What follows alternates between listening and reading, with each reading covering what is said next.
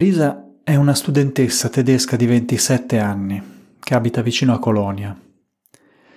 La sera del 31 dicembre 2015 prende il treno insieme a un amico e arriva in centro a Colonia poco dopo le nove.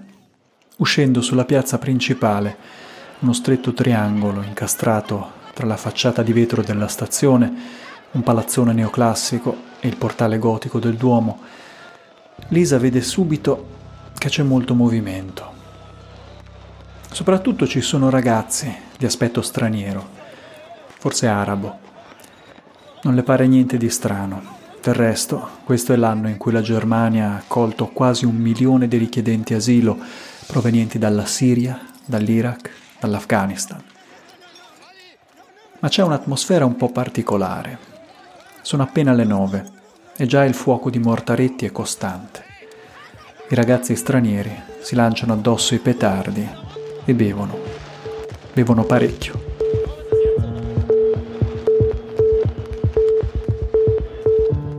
Lisa e il suo amico non ci pensano su troppo. Procedono in direzione del fiume Reno, dove vogliono festeggiare il nuovo anno a bordo di una barca. Quando verso mezzanotte e mezzo ritornano verso la stazione, si stupiscono nel vedere un numero impressionante di persone nella piazza antistante. La polizia ha da poco bloccato il traffico ferroviario perché la situazione nella piazza sta degenerando. Il poco spazio è stracolmo di gente. C'è un clima teso. Alcune persone si allontanano di corsa. Ci sono ragazze che piangono ai lati della piazza. Nel mezzo del putiferio ci sono loro, i ragazzi stranieri di prima. Sono diventati ancora di più. Qualcuno dice che potrebbero essere un paio di migliaia. Sono aggressivi, accerchiano le ragazze in gruppo, le toccano, infilano le mani nelle borse e sotto le gonne. La poca polizia presente non riesce a reagire. Poco dopo mezzanotte la piazza viene sgomberata a forza. Ma la calca continua a crescere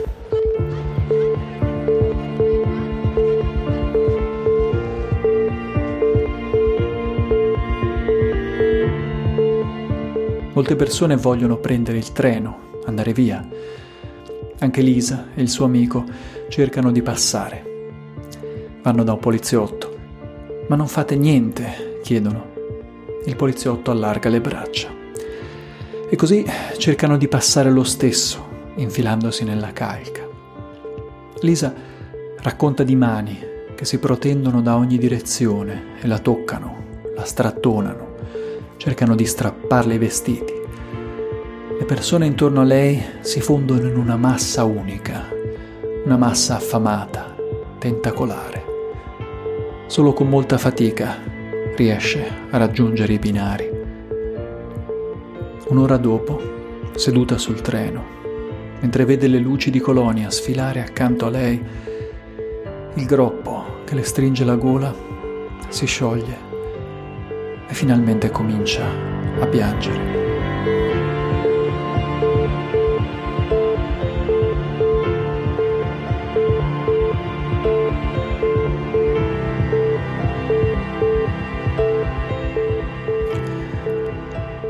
Con la notte dell'ultimo dell'anno del 2015 a Colonia, la Germania di Angela Merkel, ha detto qualcuno, ha perso l'innocenza. Nei quattro mesi precedenti il paese era sembrato in preda a una rara euforia di solidarietà. Migliaia di persone affollavano le stazioni e i centri di accoglienza per rifugiati a Monaco, Berlino, Amburgo. Portavano coperte, vestiti, panini. Dopo i fatti di Colonia è calato il gelo. E non è difficile capire perché. L'idea di quella massa di uomini che attorniano e aggrediscono con violenza cieca donne e ragazze provoca un moto di repulsione. E poco importa che le dinamiche di quella notte non siano mai di fatto state chiarite, poco importa che, nonostante le più di 1300 denunce, alla fine solo una cinquantina di uomini siano stati processati, quasi tutti per borseggio. Di loro solo una trentina sono stati condannati. E poco importa anche che gli imputati alla fine non fossero nemmeno siriani o iracheni, ma più che altro algerini e marocchini. La notte di Colonia è comunque uno spartiacque storico. In parte perché questo è il momento in cui l'odio contro i rifugiati si coagula e scoppia in modo violento, con una serie di attacchi a centri di accoglienza e ai cittadini stranieri.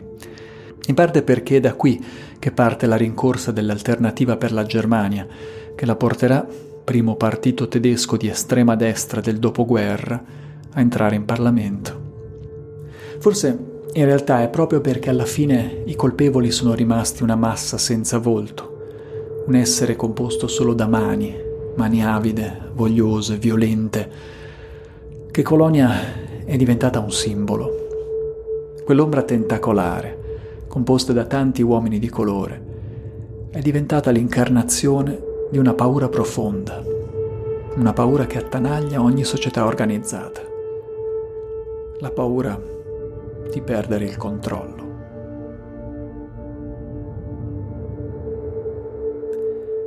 Io sono Fabio Gelli e questo è M.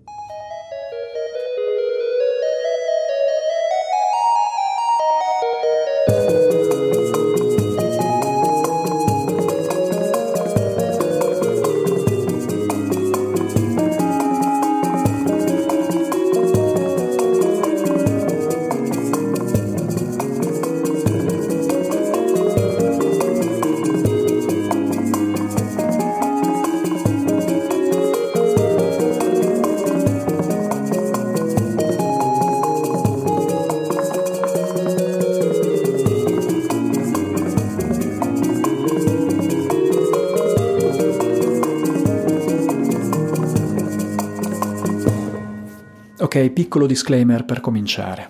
Stavolta mi toccherà parlare parecchio di statistiche e numeri, che già uno fa fatica a leggerle, figuriamoci ascoltarle. Quindi abbiate un po' di pazienza. Cominciamo.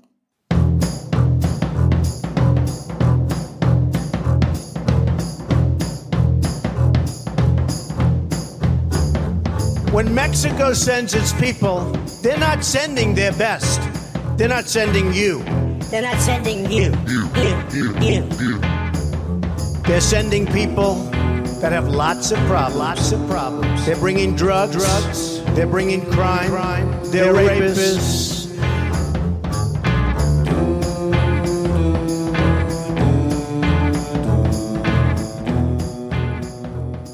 Questo, forse ve lo ricordate, è Donald Trump, in un discorso che abbiamo già passato. È il discorso che ha cambiato il corso delle primarie repubblicane nel 2015. Con questo discorso Trump è passato di colpo in testa ai candidati repubblicani alla presidenza. E gli osservatori dicono che questo successo ha molto a che fare col suo esordio, in cui Trump, fedele al suo stile, dice pane al pane. Il Messico ci manda gente con un sacco di problemi e ci portano i loro problemi, ci portano la droga, ci portano a criminalità.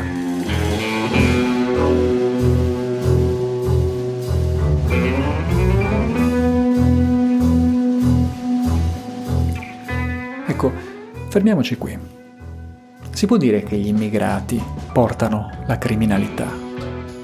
Cioè, è vero che più immigrati ci sono, meno sicuri siamo.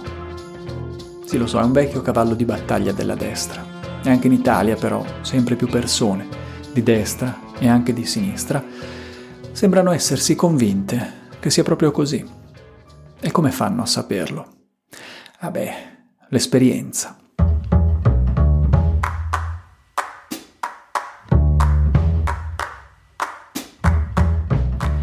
Beh, in effetti se ci pensiamo, pensiamo alla provincia agricola del sud, coi caporali, ai quartieri ghetto delle grandi città, o ai giardinetti di periferia.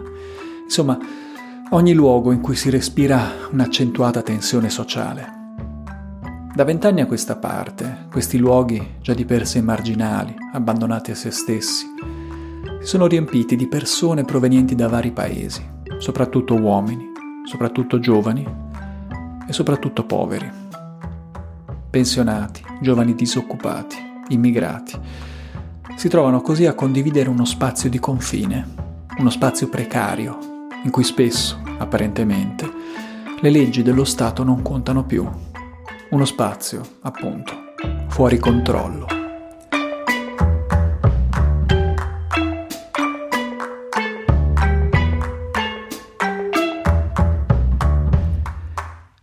Si può negare che gli spacciatori al parco, i borseggiatori del centro, o magari i semplici ubriachi che pisciano sui muri, siano di fatto in molti casi stranieri.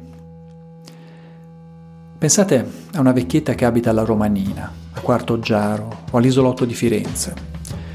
Sale sull'autobus e che cosa vede? Immigrati africani, sudamericani, magrebini, da soli o in gruppo, seduti in pose scomposte, parlano tra loro a voce alta o gridano in un cellulare. E che cosa gridano? Il fornitore di droga magari gli ha tirato un pacco o invocano l'ira di Allah sui demoni occidentali. Uh, chi lo sa. E allora la vecchietta si ritira vicino all'autista con la sua borsa della spesa e getta occhiate timorose verso questi ragazzoni che letteralmente hanno invaso il suo spazio. Ecco, si può biasimarla se poi vota Lega.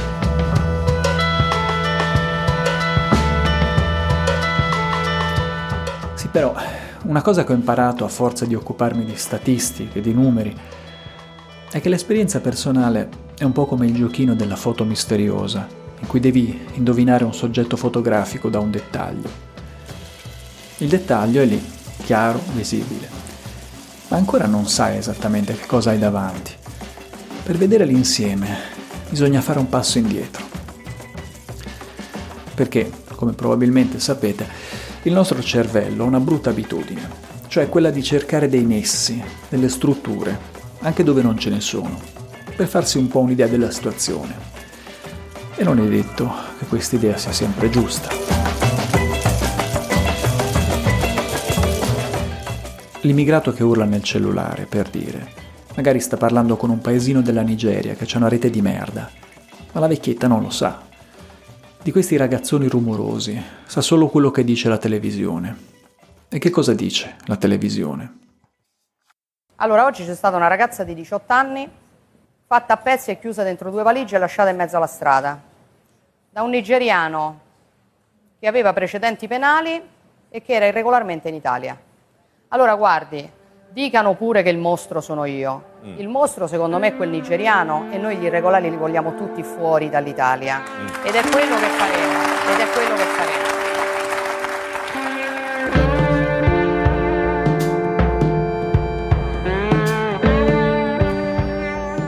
Ecco, questa è Giorgia Meloni, la leader dei Fratelli d'Italia, che parla dell'omicidio, molto noto, di una ragazza di 18 anni che si chiamava Pamela Mastropietro da parte di un ventinovenne nigeriano.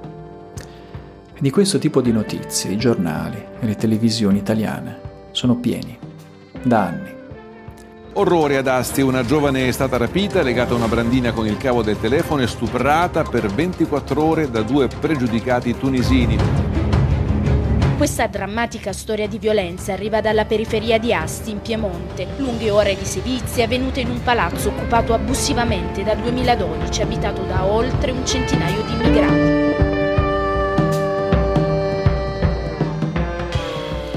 Sono notizie terribili e nessuno vuole che accadano questo tipo di cose. Certo, pensa qualcuno, se non ci fossero gli immigrati probabilmente queste cose non capiterebbero o capiterebbero di meno. Eh, beh, non proprio, perché se c'è una cosa che le statistiche ci dicono molto chiaramente, è che mentre negli ultimi dieci anni il numero di stranieri in Italia è quasi raddoppiato, da 3 a 5 milioni, il numero dei delitti, cioè dei reati più gravi tipo furti, violenze, stupri, omicidi, è calato.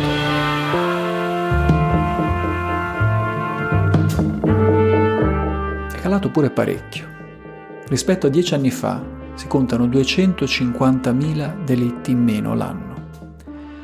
Calano soprattutto i crimini gravi, omicidi, violenze, stupri, scesi del 20%, e anche le rapine, calate del 30%. C'è un'eccezione, i furti in appartamento. In parte, dice la polizia, perché a quanto pare ci sono delle bande organizzate che agiscono a livello europeo. Quindi sì, ci sono molti più immigrati in Italia e la vecchietta può anche sentirsi intimidita. Però di fatto, oggi, è meno probabile che venga rapinata o ammazzata rispetto a dieci anni fa.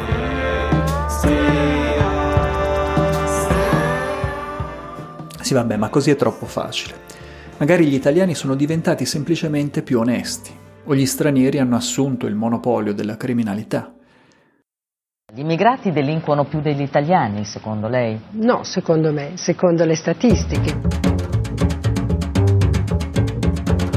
Questa è Daniela Santanché, ex Forza Italia, adesso anche lei Fratelli d'Italia. Mi dispiace dirlo, ma mi sa che la signora Santanché stavolta c'ha proprio ragione. Ci sono degli studi, anche molto seri, che dicono che in proporzione gli stranieri delinquono più degli italiani. Stiamo parlando del cosiddetto tasso di criminalità, che vuol dire quante persone in un determinato gruppo commettono o hanno commesso reati.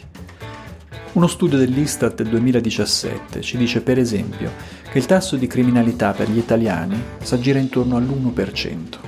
Se quindi metto 100 persone a caso in una stanza, solo una avrà probabilmente la fedina sporca. Se però queste persone sono stranieri, è probabile che 5 di loro abbiano già avuto problemi con la legge.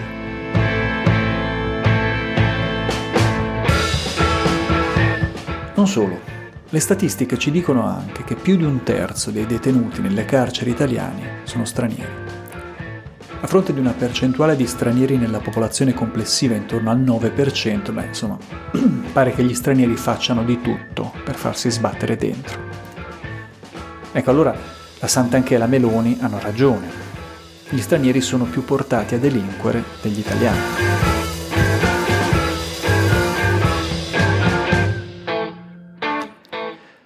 Solo che ci sono un paio di problemi con questa conclusione. Primo, noi sappiamo quanti italiani ci sono perché sono iscritti all'anagrafe, ma non sappiamo quanti stranieri vivono in Italia. Perché molti stranieri vivono qui irregolarmente, cosiddetti clandestini. Ed è un gruppo molto importante quando parliamo di criminalità e vedremo subito perché. Persino il ministro dell'Interno non sembra avere un quadro della situazione.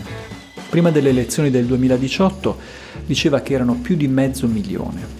Un anno dopo le elezioni dice che sono diventati 90.000. Beh, qualcosa non torna. Non è quindi possibile stabilire un vero rapporto percentuale tra imputati stranieri e popolazione immigrata. In più ci sono gli stranieri che vengono arrestati o denunciati in Italia ma non vivono qui, per esempio turisti o persone di passaggio. Secondo, dal 2009 gli immigrati clandestini, solo per il fatto di essere in Italia, già commettono un reato. Stiamo parlando di 5.000 denunce l'anno e queste denunce pesano solo sulla bilancia dei crimini degli immigrati. Terzo, ci sono gruppi di persone più o meno rilevanti per le statistiche sulla criminalità.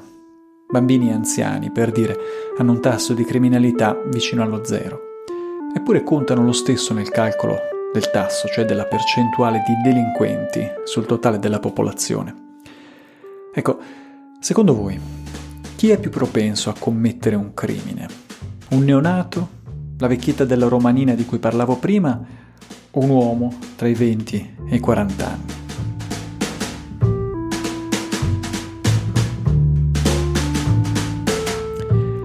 Giusto. Se infatti prendo un gruppo di 100 vecchiette, una o forse meno ha commesso qualche reato. Se invece riempio una stanza di 100 giovanotti o uomini tra i 20 e i 40 anni, ho buone probabilità di beccare tra 8 e 10 criminali. Ecco, secondo voi, tra gli immigrati in Italia, ci sono più vecchiette o più uomini tra i 20 e i 40 anni?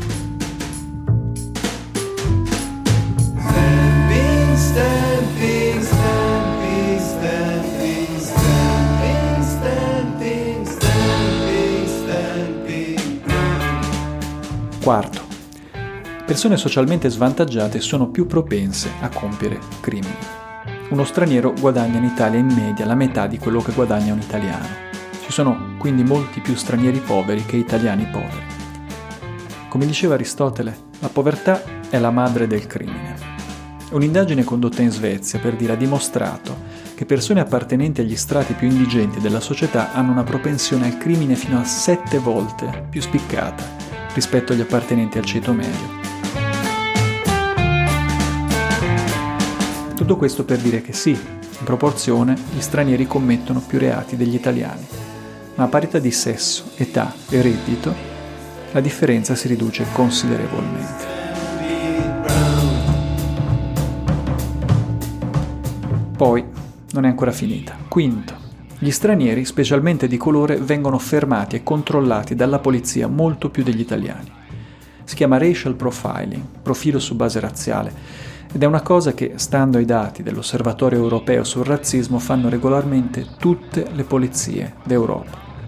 L'ultima rilevazione del fenomeno per l'Italia risale al 2011 e all'epoca si parlava di autentici raid di polizia alle fermate dell'autobus e nelle stazioni, con controllo di tutte le persone di aspetto esotico. Da allora la situazione non è migliorata. Ecco, prendiamo un dato che può servire un po' meglio a capire il fenomeno. L'andrangheta calabrese è considerata il principale gestore del mercato della droga al mondo Stiamo parlando di calabresi, insomma, quindi italiani. Cosa Nostra e Camorra sono a loro volta coinvolte nel traffico di stupefacenti. Eppure in Italia il tasso di denunce per droga tra gli italiani non arriva nemmeno all'1%. Tra gli stranieri è 5 volte più alto. Ora, non dico che gli stranieri non spaccino, dico solo che forse gli spacciatori africani al parco sono un pochino più esposti e chi gli fornisce la roba.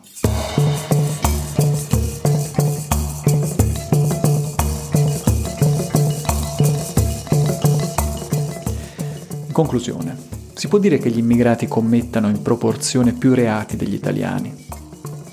Beh, sì e no. Cioè, non si può dire che gli immigrati siano più propensi al crimine. Per essere onesti non si può neanche dire il contrario.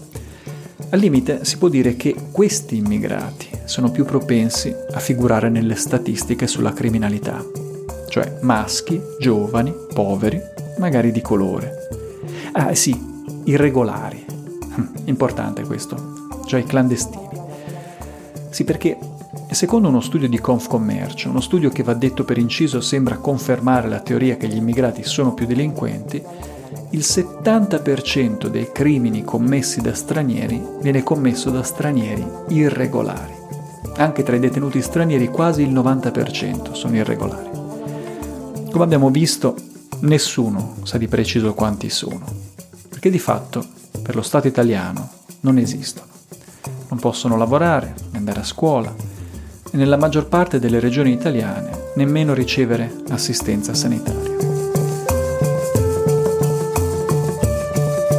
E quindi cosa fanno? Beh, raccolgono i pomodori o magari rubano e spacciano. Sembra logico, no? E guardate che non è che voglio dire poverini, non hanno altra scelta. No, no, è proprio un dato riconosciuto. Sociologi di diversi paesi, aree politiche, progressisti, conservatori, alcuni criminologi anche, teorici del controllo sociale, sono tutti d'accordo. Più instabile è la condizione di uno straniero, meno possibilità ha. Meno possibilità ha, meno ha da perdere. E meno ha da perdere, meno gli frega di finire in galera.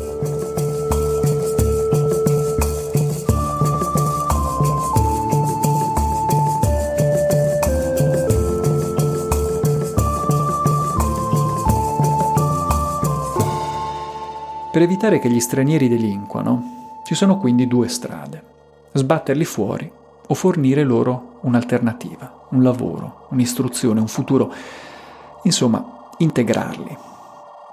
Sbatterli fuori finora non ha funzionato granché.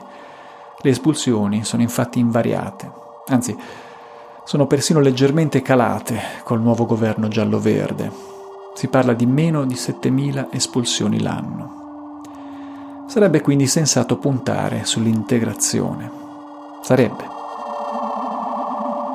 Le ultime vittime della mia cattiveria sarebbero donne incinte e bambini, per il semplice fatto che ho mandato una circolare ai prefetti che dirigono le commissioni asilo per chiedere il rispetto della legge quando si tratta di concedere la cosiddetta protezione umanitaria.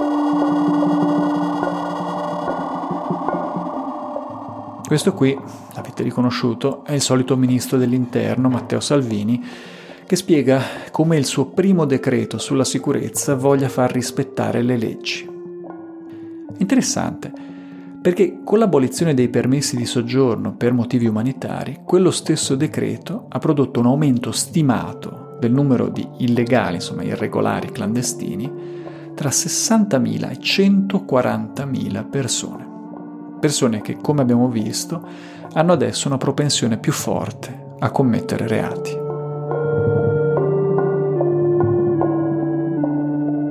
Non solo. Lo stesso decreto ha anche smantellato il sistema di protezione per richiedenti asilo e rifugiati, lo SPRAR, che forniva di fatto l'unico percorso per l'integrazione linguistica e lavorativa dei richiedenti asilo. Sembrerebbe quasi che qualcuno voglia creare le premesse per un'escalation di criminalità immigrata, magari per giustificare la necessità di un leader capace di gestire l'emergenza sicurezza, magari impegnando di più la polizia, magari limitando un pochino le libertà personali, insomma un uomo forte, un condottiero.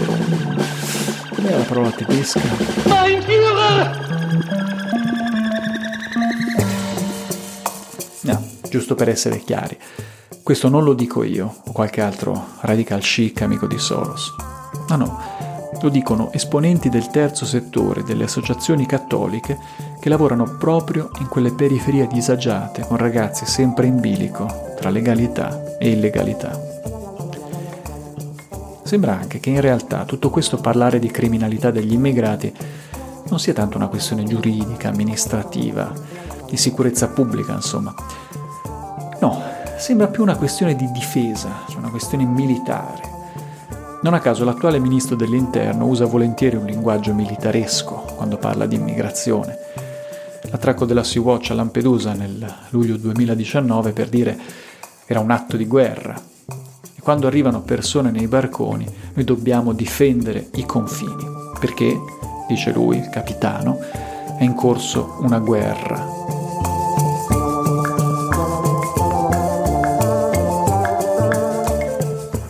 Ora vabbè, spezziamo una lancia a favore di Salvini.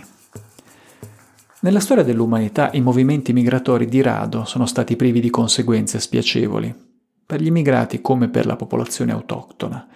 Si pensi alle cosiddette invasioni barbariche o alla colonizzazione europea dell'Africa e delle Americhe. Semplificando molto si potrebbe dire che per una buona parte della storia umana questo tipo di movimenti migratori si accompagnavano quasi sempre a conflitti armati, a volte a vere e proprie guerre. Da quando però esistono stati nazionali con ordinamenti giuridici definiti, i nuovi arrivati hanno meno la possibilità di imporsi con la forza delle armi. Il conflitto quindi si sposta sul piano dell'ordine pubblico. Questa è almeno la teoria che un gruppo di sociologi americani ha cominciato a sviluppare negli anni venti, quando ci si è posti per la prima volta la domanda ma gli immigrati portano la criminalità? Ecco, gli immigrati, dicono questi studiosi, vengono da contesti socioculturali molto diversi, non necessariamente meno organizzati o meno rigidi, però diversi. Quando arrivano da noi non conoscono ancora le regole che vigono nel nuovo contesto e non sanno quindi che cosa si può fare e che cosa non si può fare. Si trovano, dicono i sociologi, con una parola difficile, in una condizione di anomia, che vuol dire senza legge. Ora, l'uomo ha la tendenza innata a darsi regole per vivere in gruppo. E cosa succede quando tante persone accomunate da questa condizione si trovano insieme? Beh, finiscono per darsi nuove leggi, spesso in conflitto con le leggi che vigono nella società in cui sono inseriti.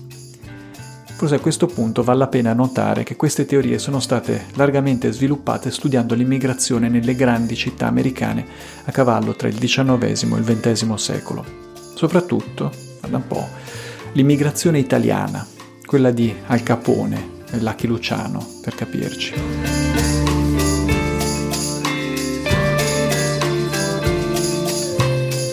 Insomma, sì, gli immigrati possono essere un problema per la sicurezza, specialmente se sono uomini soli, privi di quel controllo garantito dalle istituzioni, soprattutto da strutture di riferimento, come ad esempio la famiglia. Questo può avere in effetti conseguenze molto gravi. E qui torniamo a Colonia, in quella notte dell'ultimo dell'anno.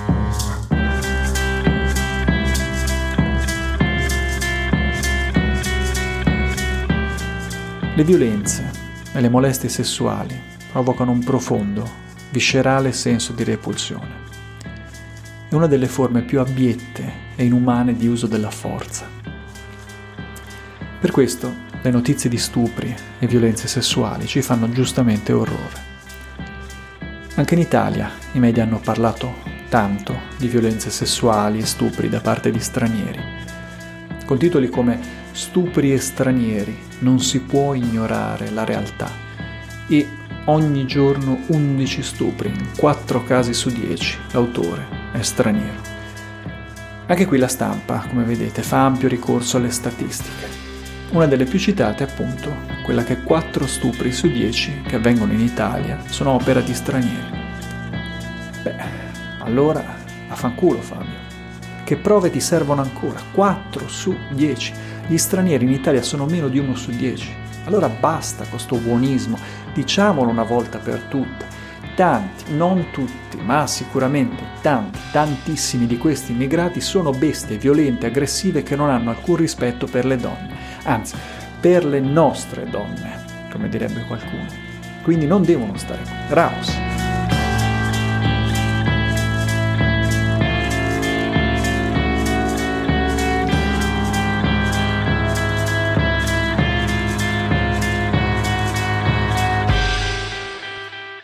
Vedete però, i numeri sono una gran bella cosa, ma dei numeri è sempre bene non fidarsi, anche di quelli che cito io. Per questo metto sempre i link alle fonti originali sul sito del podcast www.m-podcast.it. Perché è sempre necessario andare a vedere la fonte e che cosa la fonte vuol dirci veramente. Sulla questione degli stupri degli stranieri lo ha fatto molto bene il giornalista David Puente. Gli va reso merito perché è una questione odiosa e riprovevole e sicuramente non facile da gestire. Nella sua analisi, Puente ci dice che i dati sugli stupri degli stranieri vengono prevalentemente da due fonti. Una rilevazione dell'Istat del 2015 e un rapporto del Viminale sulla violenza sulle donne del 2017. E che cosa dicono i dati? Dicono una cosa che, ahimè, sappiamo da tempo. La stragrande maggioranza delle violenze sessuali viene perpetrata da partner, amici, parenti e conoscenti. Stiamo parlando del 90% degli stupri, del 70% dei tentati stupri e del 97% dei rapporti sessuali forzati. Per cui, quando uno legge 4 stupri su 10 sono opera di stranieri, ecco l'immagine che si forma nella mente probabilmente è quella di una donna bianca assaltata per strada da un uomo nero. Giusto? Come il famigerato manifesto elettorale di Forza Nuova di qualche anno fa ricordate, quello con la scritta Difendila, un manifesto che ritraeva un soldato di colore che afferra con forza una donna bionda. Ecco, per inciso, quello non è nemmeno un immigrato, è un soldato alleato, guarda caso nero, che il fascismo alla fine della guerra cercava di dipingere come invasore e stupratore. E invece gli stupri avvengono spesso a porte chiuse, in casa, tra le mura domestiche e diciamolo anche nelle case degli stranieri. Chi parla volentieri di violenza sessuale nel contesto dell'immigrazione farebbe bene a ricordare una cosa. Sì, è vero, ci sono molti stranieri tra gli stupratori, ma ci sono anche molte donne straniere tra le vittime. È più probabile che una donna straniera sia vittima di stupro in Italia che non una donna italiana. Per quanto orripilante sia parlare di numeri quando si tratta di violenze feroci, inumane, capaci di distruggere un'intera esistenza, considerate solo questo dato. Tre nazionalità spiccano tra le vittime di stupro. Sono le donne moldave, rumene e ucraine. Sono le badanti, le colf, in alcuni casi forse anche prostitute. ma in generale donne straniere, sole, chiuse in casa con uomini, molto spesso uomini italiani. Ecco, tra loro più di una donna su tre è stata stuprata. Una su tre.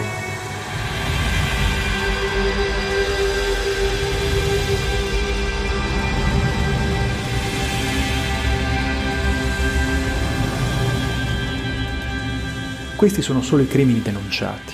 Nessuno sa di preciso quante violenze, sessuali e non, contro le donne avvengano quotidianamente dietro una porta chiusa. Si sa solo che in un solo anno i centri che accolgono donne vittime di violenza in Italia hanno ricevuto più di 50.000 segnalazioni, vuol dire una ogni 10 minuti. E allora si capisce che chi parla volentieri degli stupri degli stranieri non ha in testa la sicurezza e l'incolumità delle donne, men che meno se dice le nostre donne. No, sta raccontando come sempre un'altra storia. Una storia riassunta molto bene da quel manifesto elettorale col soldato nero di cui parlavo prima. Infatti, prima vista, il soldato nero con l'immigrazione non è che c'entri granché. La storia in questione però non è una storia di immigrazione, è una favola, o meglio, una ninna nanna. Ninna nanna, ninna ho questo bimbo, a chi lo do? Lo darò all'uomo nero, che se lo tiene un anno intero. Tedeschi hanno addirittura un gioco per bambini che si chiama Chi ha paura dell'uomo nero. E già, chi ha paura dell'uomo nero? Alcuni studiosi hanno analizzato le reazioni del cervello di fronte a diversi fenotipi razziali. Insomma, in parole povere, hanno studiato come reagiamo quando vediamo un uomo o una donna bianchi oppure di colore. Guarda un po', un uomo di carnagione scura, indipendentemente dal suo atteggiamento, viene visto generalmente come una minaccia, anche da altre persone di colore. Quindi il discorso sulla criminalità degli immigrati è una specie di self-fulfilling prophecy, Parlare di criminalità degli immigrati è una conferma di una paura che abbiamo indipendentemente dalla realtà dei fatti. Perché l'uomo nero è quello che persone più colte di me chiamerebbero un archetipo. È il moro, il saraceno, il barbaro, il protagonista di una storia che alla fine è sempre la stessa. Una storia in cui è lui la minaccia da cui bisogna difendersi, con ogni mezzo. Chi inneggia alla difesa della patria, dei confini, delle nostre donne, dagli stranieri, lo fa evocando scenari da conflitto armato, in cui tutti i mezzi sono leciti pur di respingere la minaccia.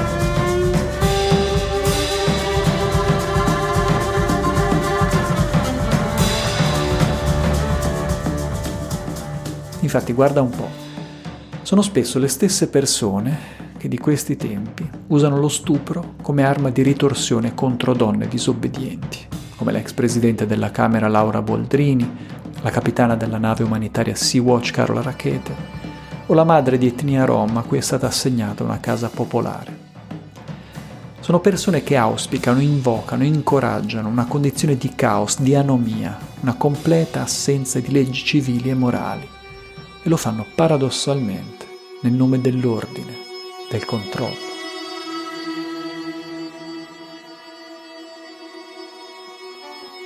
Onestamente, se chiedete a me, meglio un anno con l'uomo nero che un'altra legislatura con questa gente. L'odio lava i nostri cuori dalle foglie morte. Ai germogli dell'azione dona caldo sangue, risuscita meduse incravattate a gelare i vecchi filtri del pensiero di una dea che langue. L'odio porta i nostri occhi sulle bianche rive Ci mostra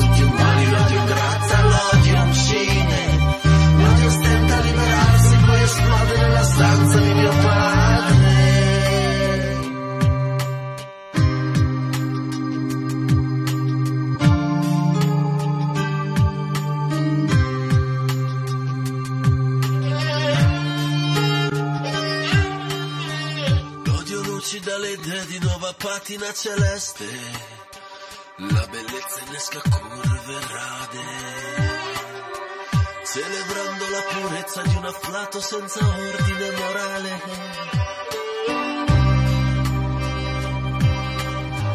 L'odio giova chi per l'odio di una classe, di un amore simulato al cicerone nel museo dell'esistenza. L'odio è cieco,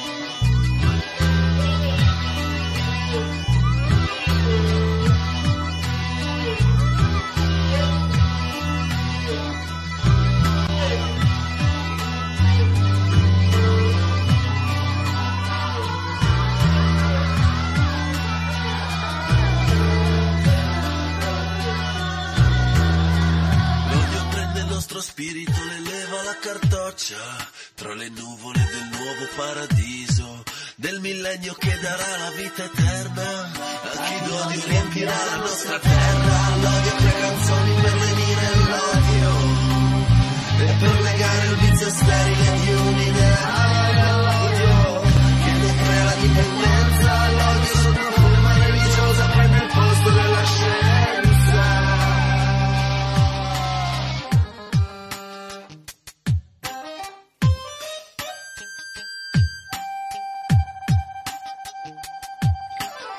L'odio siamo noi con il nostro mondo materiale addosso a cui riversiamo l'odio della nostra pancia, sempre vuota e insoddisfatta.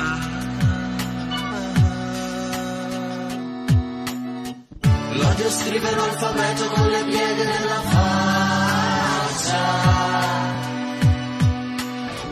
L'odio passa da uno stadio fra le pagine del Mein